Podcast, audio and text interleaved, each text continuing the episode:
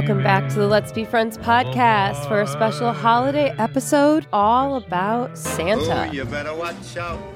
There are many tales behind Santa, but the tallest may be the big fat lie that Santa flies around the world on Christmas Eve delivering presents to a billion children, blasting down a chimney, and flying through the air on a sleigh being pulled by reindeer. Santa is the big lie that fractures our minds at the most pivotal time, our youth. In this episode, I'm going to discuss the history of Santa Claus and how he is connected to the real Saint Nick. I will discuss how Santa became a normal part of our festive holiday culture, a perfectly placed distraction from what should be celebrated this day, the birth of Jesus Christ.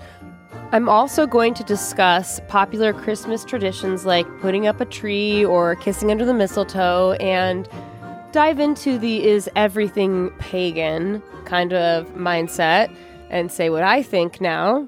I am also going to talk about some of the conspiracies surrounding December 25th. Like, is this Nimrod's birthday? And is Santa really just Satan? I'm calling this episode the Big Fat Santa Lie because Santa really is just one big fat lie. And that's probably what I want to give my personal opinion the most on in this because I'm going to be sharing a lot of factual stuff, historical stuff about Santa and where the concept came from, how it was popularized in culture, talking about Saint Nick as I mentioned and some you know other things like where did all these traditions come from, who's Krampus and we're going to end by talking about the 12 days of Christmas and the meaning behind that when you look at the Bible and biblical um, information. But my opinion with Santa is that he's creepy. And this should really infuriate all of us that we were lied to when we were kids about Santa Claus. Like, you come into this world and you trust. I trusted. I wanted to trust the adults. Like, we were told, we were taught since forever to listen to them and that our teachers were right. Somebody who had a doctorate or a doctor in their name was smarter, you know, a professional. And these, you know, just adults had had wisdom, and you know, these adults were lying to us.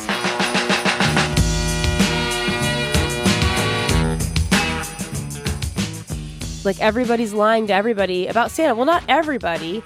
Eventually, you learn the truth. And but I always kind of had a feeling inside that something wasn't right about the whole Santa Claus story but I wanted to believe the Santa Claus story because you, if you believe it, you get gifts. And if you're good, you can control the gifts you get, right? And if Santa's real and he's actually like doing this thing where he's flying around the world and delivering presents to all the good kids, like you had control over getting stuff. And we live in this grossly materialistic world where everybody is desiring things, even as kids. Like, I remember going into a candy store, like a gas station, and wanting to spend a quarter on a candy bar. And, you know, that was a big deal if you could do that. But Santa Claus, when you think of it, and it's like the same with the Easter Bunny or the Tooth Fairy, like this, these are lies that our parents are orchestrating on us. And why would they do that? Tradition? That's this hasn't been the tradition for that long. The way that kids see Santa Claus and don't even talk about the actual Saint Nick, this is based off of a person. And when you know about mind programming, and you know that one of the most important aspects to mind programming is fracturing the mind, um, lies like fracturing your reality, that's one way to do it. And by placing this big lie, this big fat lie into your kid's psyche that this man flies around the world delivering gifts to billions of kids he lives in the North Pole. And if you look into the North Pole, I don't even think there's solid land there. I don't even know if there's solid ice on the North Pole. He has these little elves that live with him that help him build toys. And this is the whole and he's just like this fat guy and he wears this red suit and red and white are like Satan's colors and Santa is like the same letters as Satan and he he's watching everybody all the time. We've, we've heard the song, the creepy song. He's making a list. He's checking it twice. He's going to find out who's naughty and nice. Santa Claus is coming to town. He sees you when you're sleeping. He knows when you're awake. He knows if you've been good or bad, so be good for goodness sake.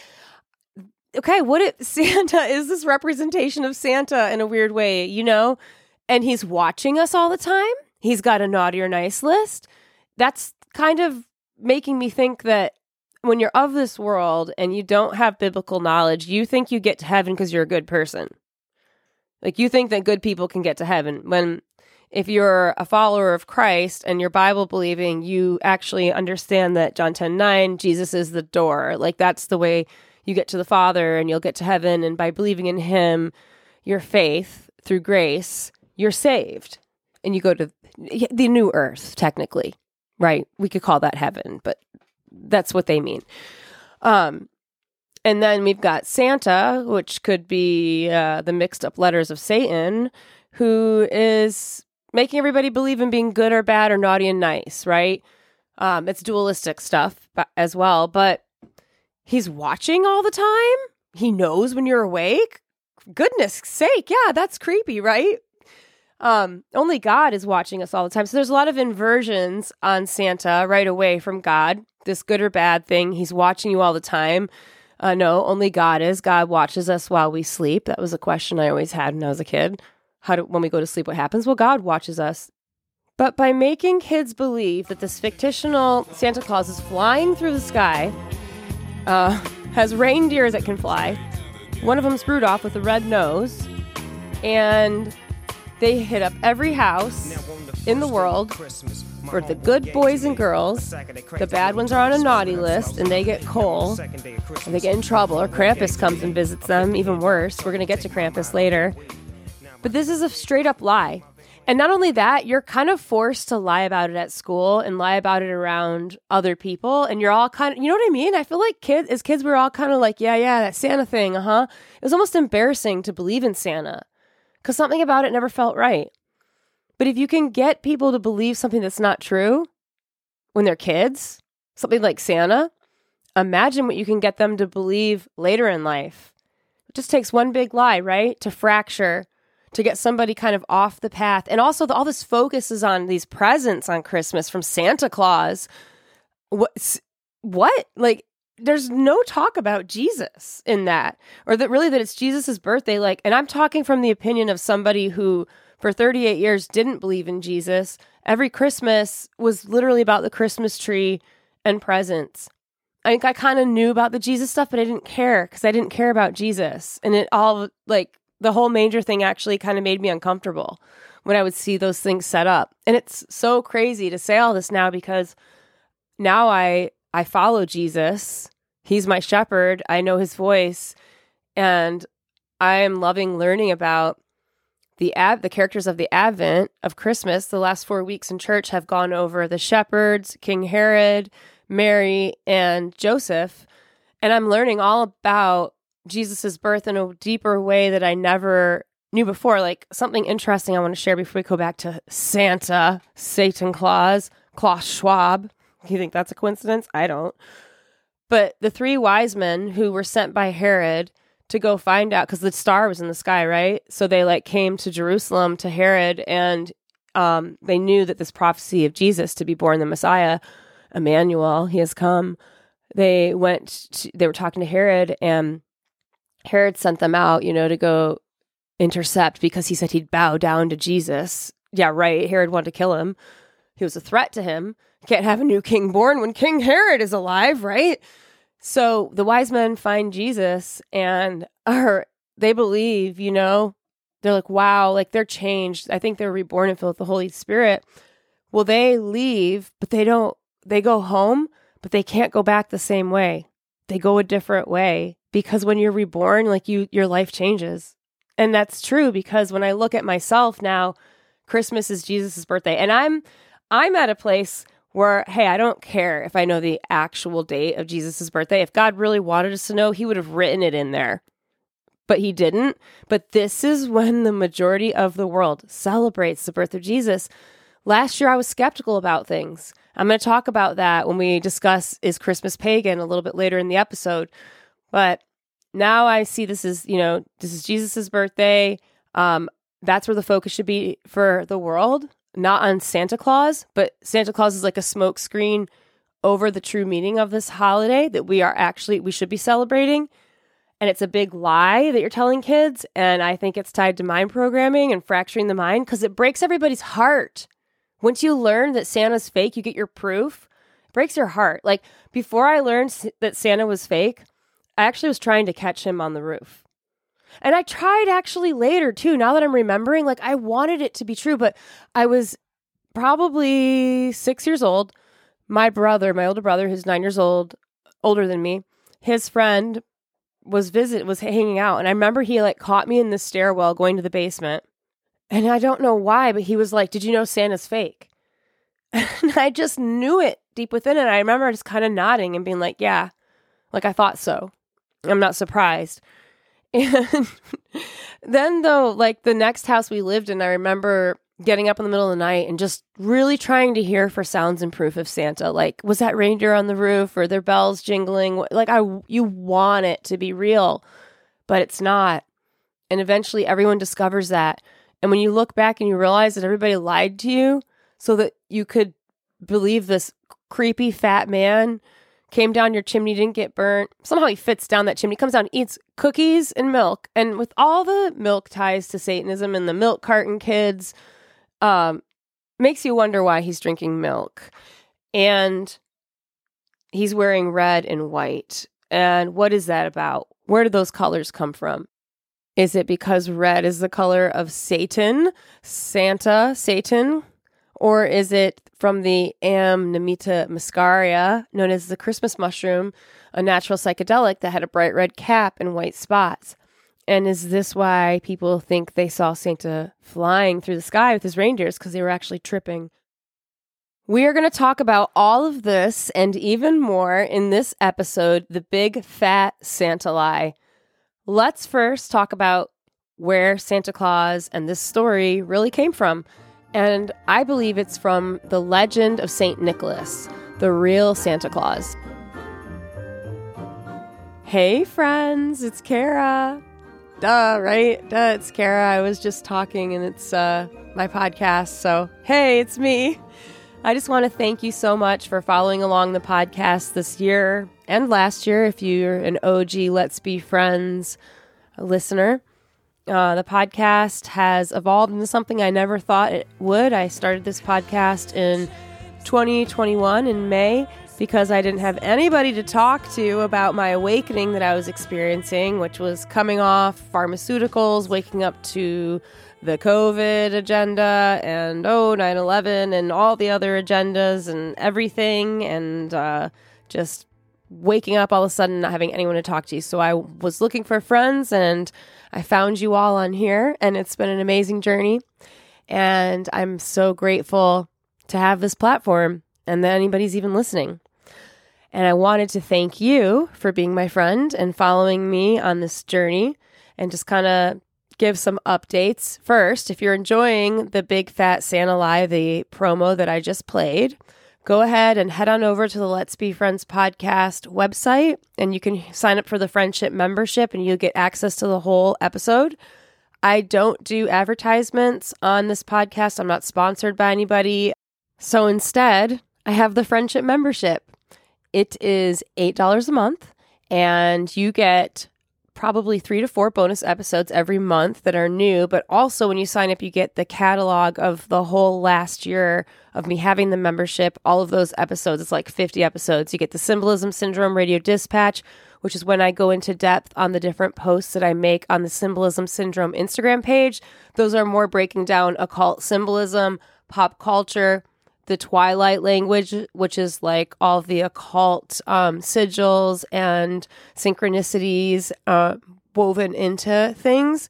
Basically, just calling out the occult and cult and culture.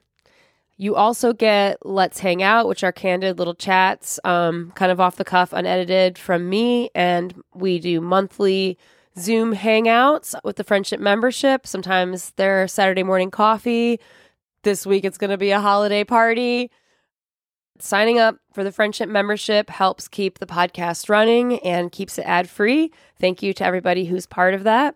If you want to sign up, go to let's be friends podcast.com. The link is in the episode notes. I also want to talk a little bit about my memoir. My memoir, Here Comes Trouble, is going to be published to the public this February. If you want to get it early, you can pre order it on my website, karamosher.com. The link is also in the episode notes, and you will get the book in January earlier than the public release. It's also going to be an autographed copy. It's limited edition. Honestly, I think there's only like 20 left for sale and I will be personalizing them by writing a message in the beginning of these, and they will have a unique cover as well. So those pre orders are very special, but more exciting is that the memoir is actually coming out and it will be available to the public in February. I will also be recording an audio version of the book as well, which will be coming out shortly after that. But here comes trouble coming, I guess, in 2024. I had no idea when I started writing it almost two decades ago that it would be coming out that far in the future.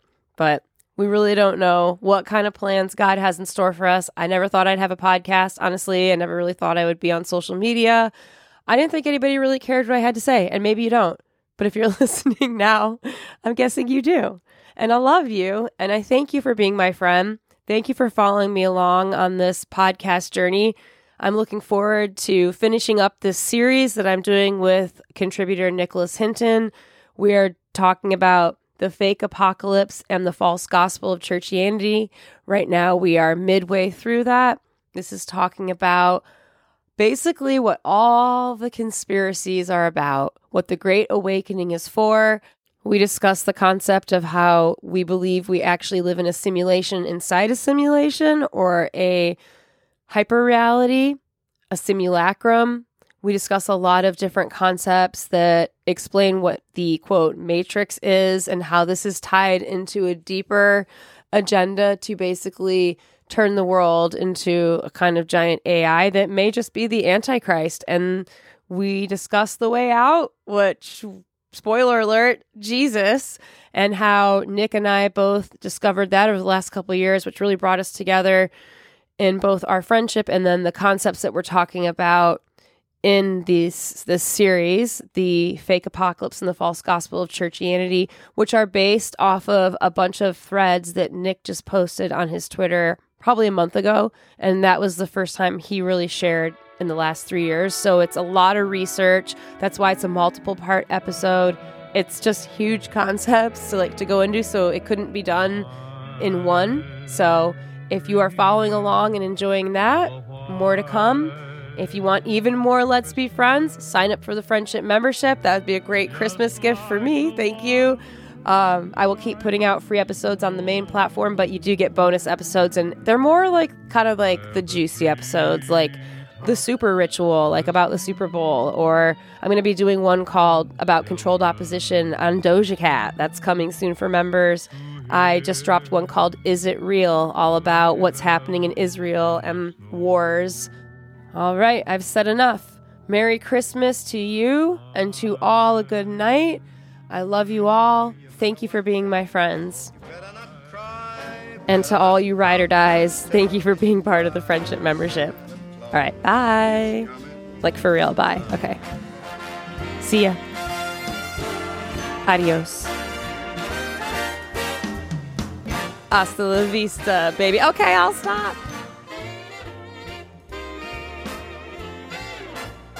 I want to talk about one last thing before we end this episode, our holiday celebration. And that's the song, The 12 Days of Christmas. On the first day of Christmas, my true love sent to me a partridge in a pear tree. I came across a really cool breakdown of it that shows it in a way that ties it to God. So here we go. On the first day of Christmas, my true love gave to me a partridge in a pear tree. I guess I'm going to sing this. The partridge in a pear tree represents Jesus, the Son of God, whose birthday we celebrate on the first day of Christmas. Christ is symbolically presented as a mother partridge, the only bird that will die to protect its young. On the second day of Christmas, my true love gave to me two turtle doves. These twin birds represent the Old and New Testaments. So, in this gift, the singer finds the complete story of the Christian faith and God's plan for the world. The doves are the biblical roadmap that is available to everyone. That is super cool, right? The two birds are the Old and New Testament. On the third day of Christmas, my true love gave to me three hens. These birds represent faith, hope, and love. The gift harkens back to 1 Corinthians 13, the love chapter written by the Apostle Paul. Love is indispensable. If I speak in tongues of men or angels, but do not have love, I am only a resounding gong and a clanging cymbal. That is a beautiful um, passage from the Bible where we hear Paul talking about love. It's what the third day of Christmas represents.